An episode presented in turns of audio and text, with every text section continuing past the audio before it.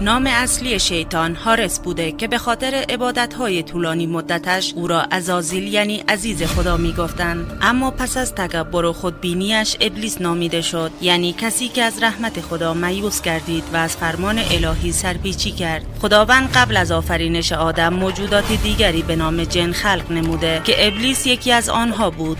این مخلوقات در زمین به سرکشی فساد و خونریزی در بین خود و قوم نسناس پرداختند. آن زمان که فتنه و فساد در میان آنان برپا شد. در این هنگام خداوند اراده کرد که آنان را نابود کند. به همین خاطر عدهای از ملائکه را فرستاد تا با شمشیرهای خود با آنها جنگیدند و همه آنها را کشتند. در این میان شیطان جان سالم به در برد و از مرگ نجات پیدا کرد و به دست ملائکه اسیر شد. شیطان به فرشتگان گفت من از جمله مؤمنان هستم و در گناه آنان شریک نبودم. شما تمام خیشان و هم نوعان مرا کشتید و من تنها ماندم. مرا با خودتان به آسمان ببرید تا در آنجا با شما باشم و خدای خود را عبادت کنم. فرشتگان از خداوند جویای تکلیف شدند. خداوند به آنها اجازه داد که او را به آسمان ببرند. زمانی که به آسمان رسید به گردش در آسمان ها و بررسی پرداخت. در آن میان لوحی را دید که این چنین بر آن نوشته شده است. من پاداش هیچ عمل کننده ای را ضایع نمی کنم. بله کسی که کاری کند و اراده دنیا نماید خدا دنیا را به او میبخشد و کسی که آخرت را بخواهد خداوند او را به آرزویش میرساند و کسی که پاداش آخرت را بخواهد به او برکت می‌دهیم و بر نتیجهش میافزاییم. و آنها که فقط مال دنیا را می طلبند کمی از آن به آنها می دهیم اما در آخرت هیچ نصیبی ندارند. شیطان پیش خود فکر کرد که آخرت نسیه و دنیا نقد است. تصمیم گرفت دنیا را به وسیله عبادت های طولانی به دست آورد. از این رو در میان ملائکه آنقدر عبادت کرد تا سرور و رئیس آنها گردید. او اولین کسی بود که نماز خواند و یک رکت آن چهار هزار سال طول کشید. در آسمان اول مدتی بین ملائکه خدا را عبادت کرد. بعد به آسمان دو دوم و سوم تا بالاخره به آسمان هفتم راه یافت. طبق روایتی او در کنار عرش الهی منبری داشت. بالای آن رفته و ملائکه را اندرز می‌داد و ملائکه در مقابل او با احترام ایستادند. به خاطر عبادت های زیاد بود که به او مقامی عطا شد همانند فرشتگان. و تا جایی بالا رفت که در ردیف فرشتگان قرار گرفت. او از این جایگاه به قدری احساس غرور و خود بزرگ بینی می کرد که با خود فکر می کرد اگر یک روز جایگاه من را به کسی دیگر واگذار کنند من از او اطاعت نمی کنم. در روایت آمده است که این امتیاز و افتخار به خاطر آن به او رسید که شش هزار سال خداوند را عبادت و بندگی کرده بود. ابلیس از جنس فرشتگان نبود اما فرشتگان او را فرشته می‌دانستند و نمی‌دانستند او از جنس آنها نیست. اما خداوند بزرگ بر همه چیز آگاه بود. این جریان ادامه داشت تا در ارتباط سجده بر آدم راز پنهان ابلیس آشکار شد. روزی ملائکه در لوح دیدند که به زودی یکی از مقربان درگاه الهی به نفرین ابدی گرفتار خواهد شد. پس از ابلیس با اصرار خواستند که آنها را دعا کند که هیچ یک از ایشان به این بلا مبتلا نشود. وی در جواب گفت این قضیه به من و شما مربوط نیست. اما ملائکه باز اصرار کردند. او نیز دعا کرد و گفت خدایا ایشان را ایمن گردان. ولی خودش را به سبب غروری که داشت فراموش کرد. روزی ابلیس بر در بهشت دید که نوشته شده است نزد ما بنده ای است که او را به انواع نعمتها گرامی می داشتیم اما اگر او را به کاری واداریم سرپیچی می کند و به لعنت ابدی گرفتار خواهد شد. ابلیس سالها او را لعن می کرد ولی نمی‌دانست که در حقیقت دارد خود را لعن می کند آن شیطان لعین سالها در آن مدت هر جا سجده می کرد و سر بر می داشت در آنجا نوشته شده بود لعنت خدا بر شیطان. چون اسمش آزیل بود نمی‌دانست که خودش است. شیطان در میان فرشتگان مشغول عبادت بود تا اینکه خداوند اراده کرد برای خود جانشینی در زمین خلق نماید. به ملائکه خطاب نمود که من می‌خواهم خلیفه ای در زمین قرار دهم و آنان را از مقصود خود آگاه نمود. در این هنگام ابلیس به وسط زمین آمد و فریاد زد. ای زمین من آمدم تو را نصیحت کنم. خداوند اراده کرده از تو پدیده ای به وجود آورد که برترین خلایق باشد.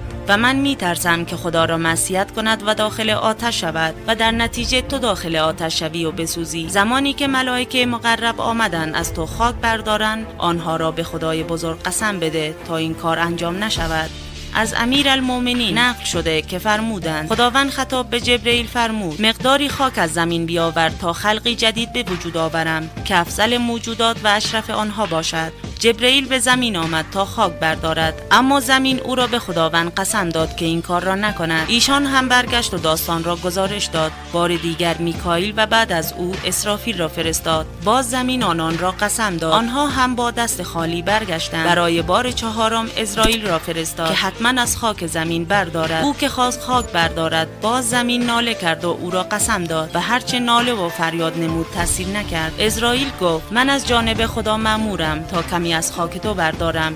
او خاک را برداشت و این گونه خداوند آدم را خلق کرد. از این رو خداوند قبض روح آدم و اولادش را به دست اسرائیل داد و ناله و گریه آنها هنگام جان دادن در دل او اثر نمی کند و او مأموریت خود را انجام می دهد. وقتی آن خاک را با آب خالص و شور و تلخ و بیمزه مخلوط کردند و بعد از مدتی پیکر خاکی او را قالب زدند شیطان به صورت او مشاهده کرد و با خود گفت این مخلوقی ضعیف است که از گل چسبنده به وجود آمده و داخل او خالی است. چیزی که تو خالی باشد احتیاج به غذا دارد و به این ترتیب می‌توان او را گمراه و منحرف نمود. بعد از آن که خداوند قالب آدم را از خاک و آب سرشت و او را به وجود آورد آن قالب را مانند کوهی عظیمی کناری گذاشت. شیطان وقتی آن قالب گلی را می‌دید با دست بر شکم او می‌زد و می‌گفت خداوند تو را برای چه چیزی خلق کرده؟ مدت هزار سال به این وضع بود. بعد از این مدت خداوند متعال از روح خود در او دمید. وقتی که خداوند به ملائکه خطاب کرد و فرمود می‌خواهم در روی زمین خلیفه و جانشینی برای خود قرار دهم؟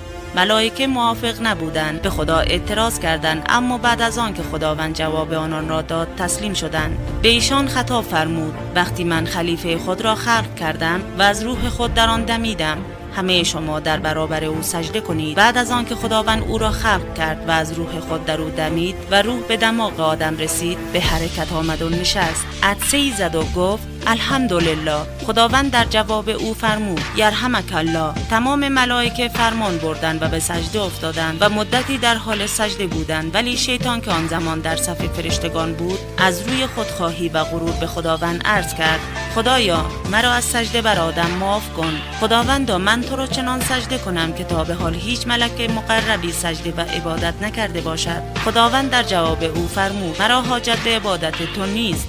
من از تو می‌خواهم آنچه را که دستور می‌دهم انجام دهی نه آنچه را که تو می‌خواهی. سرانجام ابلیس ملعون حسدی را که در قلبش بود ظاهر نمود. خداوند هم در مقام بازخواست از او فرمود چه چیزی تو را باز داشت از سجده نکردن؟ بر مخلوقی که من او را با قدرت و عنایت خیش آفریدم شیطان پاسخ داد. من از آدم برترم.